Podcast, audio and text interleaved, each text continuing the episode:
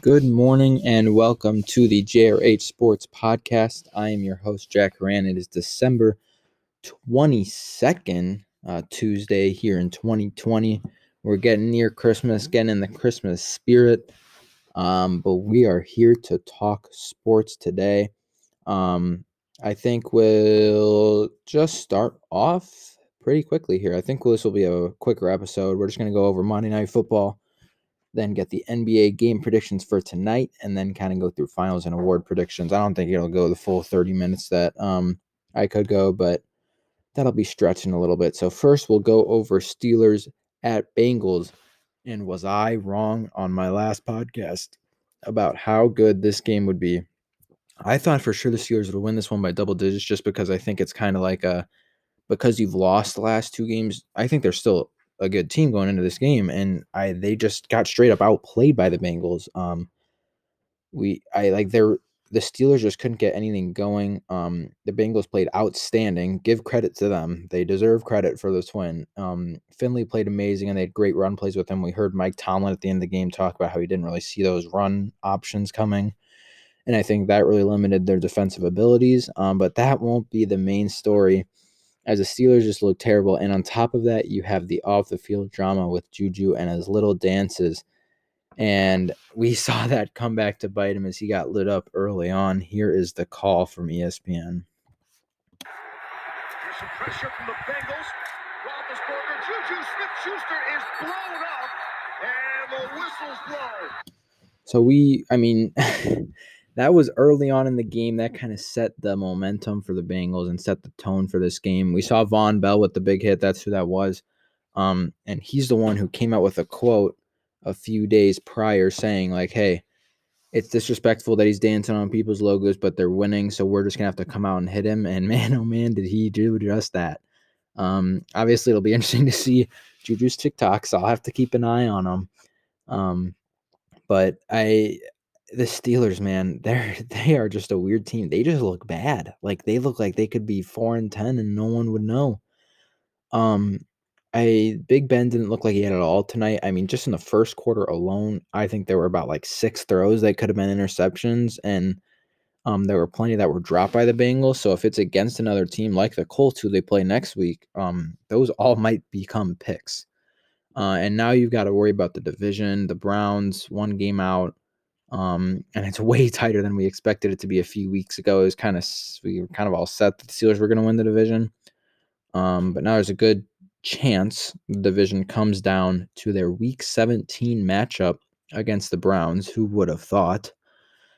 But first, they've got to play the Colts. So I think there's a shot they lose that. And I mean, you've got the Browns. They've got the Jets next week. If the Steelers lose it, I think it basically comes down to that Week 17 game, which I'd love to see that uh, the division come down to that Week 17 matchup between them. Um, but we'll we'll see where the season heads. Who knows? Maybe the Jets will win one more game just because they want to. Maybe they're good now. I don't know. Um, but I, it's also important to take from this game that the Bengals are a legitimate team that they can be a threat in the next coming years. Um, they've got a bright future ahead of them. That was Finley starting, but obviously I think Burrow does better than that. Um, I, I think they had a really good game plan and they got out coached, which is weird to say for Zac Taylor to be out coaching someone, but I, I think they've got a bright future ahead of them. So now we'll head into the NBA season coming tonight. I don't know if you guys saw it during the Steelers Bengals game, but there was a raw commercial. Like early on in the game, they had an NBA like season commercial. Oh my gosh, that got me hyped up. That was like the best NBA commercial I've seen in my life. I was like, wow, that that one made me want to watch NBA for 24 hours.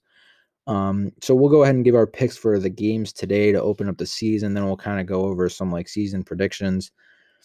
First up's Warriors versus Nets. I these early games are hard to predict because there's not much to go off of other than the preseason. Really, the Nets are a new team. The Warriors have Curry, but is anyone else on the team really that good? They got Oubre, Wiggins, the new rookie Wiseman. Um, and I I think I've got to go with the Nets here because Kevin Durant is a really good player, and even though he was out last year. I expect him to fully recover from that injury and probably even get like comeback player of the year.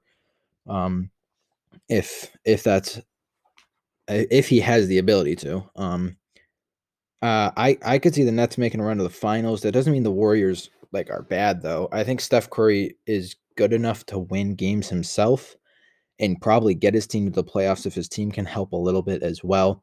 It'll be interesting to see how Wiseman does. Will he have a big role? I'm not really sure. I haven't really looked into that that much. Um, but you also, Justin wise of this game, Warriors versus Nets, I think Durant is obviously going to play with some fire against his former team. I don't think he really has any like anything against them, but I think you're always going to try to play really hard against your former team. Um, and I'm sure he'll do that and get the Nets to win in this one. But it'll be interesting to see how Irving and Durant click. I didn't really I saw a couple highlights of Durant and he looked like he was looking really good and healthy. Um, but I I never really saw anything about how they were clicking. Obviously, there's been a ton of stuff with Irving in the media, and then when he played the Celtics, he like, what did he do? He's I don't know what he was spreading around the arena, but it was like exercising demons or whatever. I he's an interesting man. We'll see how they click, and if Irving's willing to make them work.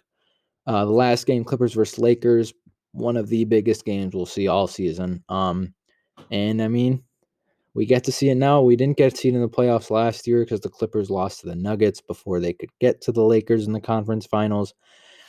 This will be fun to watch, and it's also ring night for the Lakers. So the Clippers will have to stand there and watch the Lakers have their ceremony. Um, which I that'll be fun to see if they show it to everyone and like if the Clippers are actually all standing there watching it. Um, I think the Lakers have the ability to be an insanely good team because they somehow, some way got better this offseason. I don't know how that happened, but I I think you take that into account and the Clippers there's there's kind of been a chemistry issue I feel like with PG and Kawhi. I who knows if that's still there. I think they're going to be way more focused on winning and be willing to take some hits in order to to really compete this year for the for the West. Um, but I, I feel obligated to take the Lakers here to open the season. Um, I think they're the better team. I think they could lose this game. I still believe the Lakers are the better team if they lose this game, but I, I think the Lakers have a great chance of taking this one. So now we'll go through. First, we'll do like our finals prediction or my finals prediction. So if if we take a look at the West first, I th- it's impossible to not take the Lakers here. Um, they have even better depth than last year, and they won the finals. And I don't see a team. This is this is my main factor in picking a team in the playoffs. I do not see a team able to beat them four out of seven games in a series. I think it's possible that the Lakers could like not get the one seed, the Clippers could get the one seed, something like that. But there is no way I think any team in the West can beat them four out of seven games. I mean, if you look at LeBron, he's made the finals nine of the last 10 years. The one year he didn't make it, he didn't play the whole season. It was his first year with the Lakers. Um, and it was kind of just a down year until they got Davis, obviously. Um, I, I think it's just too hard for any team to beat him in a seven game series. So I think they're easily, I think it doesn't even matter what they do in the regular season. They, they could be the three seed, and I'd be picking them to make the finals. I think they're too hard to beat four out of seven times. I think it's possible to beat them in the regular season but I, I just think in a series that's too hard. Uh, the Eastern Conference, luckily though, since that one was easier to pick, this one is much harder to pick. Um, there's plenty of teams that can compete. Obviously, the biggest team on the rise is the Nets with Durant and Irving. You've got the Wizards who have Westbrook now. I don't think they'll really be that good, but they could get into the playoffs now with Westbrook and Beal as their guards. Um, the Hawks look like they have a pretty built team, but then you still have the top teams like the Bucks, Celtics, Raptors, Sixers. You've got the defending conference champs Heat as well. So the the regular season and wise of like seeding, where teams will be seeded at the end of the year, I think it's a complete toss up. You could see someone like the Raptors at a six seed, Sixers at a seven seed, who like who knows what happens. Um, and so I kind of have to go off the idea of again who's going to be the hardest to beat in a seven game series, no matter where they're seated. And I think I got to go with the Nets here. Um, it, it, it was hard for me to pick them because we haven't really seen them yet. But I I think other teams like the Heat and the Bucks have a great chance. I think they have teams that can beat the Nets. but I just can't go against Durant in the playoffs if he is fully healthy and him and Irving are able to click together, which I think they will be able to. I think they'll be very hard to stop in the playoffs. And again, it's kind of like I can't see them losing four out of seven games. That would lead to a Nets Lakers finals. Uh, I think this would be the one that I would want the most. I'd right away give an advantage to the Lakers, but I think the one team that could beat the Lakers in a seven game series is the Nets. Now, if it were another team, like if the Bucks or Heat made the finals, I don't know if they'd have the ability to beat the Lakers. But I, I think the Nets are really the only team that has a solid chance at beating the Lakers in the finals. Um, if the Lakers get there. But I, I still got to go with the Lakers here. They're too built. Um, LeBron AD, I can't go against that. I think they're just going to keep winning here and they're going to win the finals. Um, I, I just can't get myself to pick the Nets or anyone else here above the Lakers. Um, so now we'll go through some awards and then we'll probably end it. So first we've got MVP. This one's a hard one to pick because there's players that should win it, but because they have another star player on their team, they're not going to. You got LeBron and AD. I don't think either of them win it because they're both going to be sharing the wealth. You've got Durant and Irving. They're going to be sharing the wealth. Um, Harden and Wall, Westbrook and Beal. You've got all these duos that are, it's going to be really hard for anyone to really win MVP with the other guy on their team, which obviously that opens the door right up for Giannis again. Um, Giannis has won two in a row, which actually will probably make him not win it this year, even if he deserves to. If there's anyone else that puts up like pretty good stats points wise, I think they'll give them the edge over Giannis. Since Giannis has won two in a row, I think they almost don't want to let someone win three in a row because that's kind of boring. So I I was kind of just going through teams and looking at like what what players I think could compete with him, and I think the main two that I came down to were Curry and Luka Doncic. Um, and I'm gonna go ahead and go with Luka here. I I think the Mavericks will really improve this year. I think they'll be like a medium seed in in the West. Um, and I think he'll put up good enough stats himself to get the award over someone like Giannis. Curry could have a big year if their team is able to perform. He will need a little help from his team though. Um, and then obviously there's some dark dark horses that I could see winning, like Damian Lillard or Nikola Jokic. Um, I think those are a bit of a stretch. Maybe Lillard not as much, but I I, I think I gotta go with. I think it's really gonna be between Giannis, Luka, and Curry. I know some people talked about Zion Williamson winning it. I don't think he's good enough yet for that. I'd be stunned if he won MVP unless the Pistons or sorry, the Pelicans went on an insane run. So for rookie of the year, this one I had to look more into. Really, the only one we saw big in the preseason was LaMelo Ball. Um, and I kind of got it down to it being between two people here for rookie of the year, and that's LaMelo Ball and Killian Hayes. Um, Hayes has a great chance to shine this year. He might not be the best player in the future, but I, I think he'll honestly win it. I think Killian Hayes is a great chance winning rookie of the year. He's going to start for the Pistons right away. If he performs well early, he'll get a head start on most of the other rookies. Um, LaMelo Ball was all the talk on the preseason, though, so I think he has a great chance. But just to switch it up, I'm gonna go ahead and go with Killian Hayes. Um, I think some rookies that could shine as well are Obi Toppin. If he has some electric dunks or anything like that, he'll he'll be a highlight show. Um, and I think Edwards has a great chance at it as well as a Bulls fan, I'd love to see Patrick Williams win it, but I, I don't think that's going to happen. I think the Bulls are going to be sharing the ball a lot more with LaVine and White. Um, lastly, before we end it here, how we're only 14 minutes in, so this will be a quick episode here. I thought I'd go through some sleeper teams that I think could go on a run, um, and then we'll go ahead and end the podcast. I one of the first that come to mind in the in the East are the Wizards and Hawks. Um, the Hawks, they have a really solid roster. They don't have anyone insane other than like Trae Young. If Trae Young's able to play really well, play smart, they have a really solid roster roster and wise of depth. So I think their bench will be a big part of this.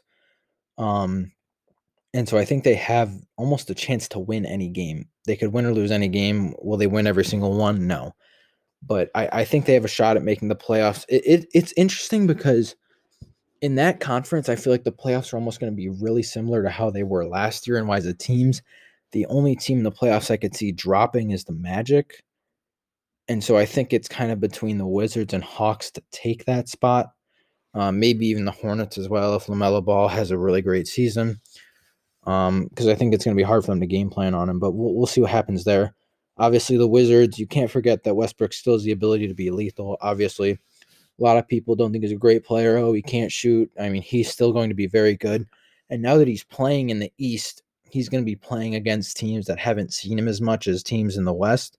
So I think he has a great chance to have a big season. Um, and you can't forget about Bradley Beal, and that duo could click and be very good.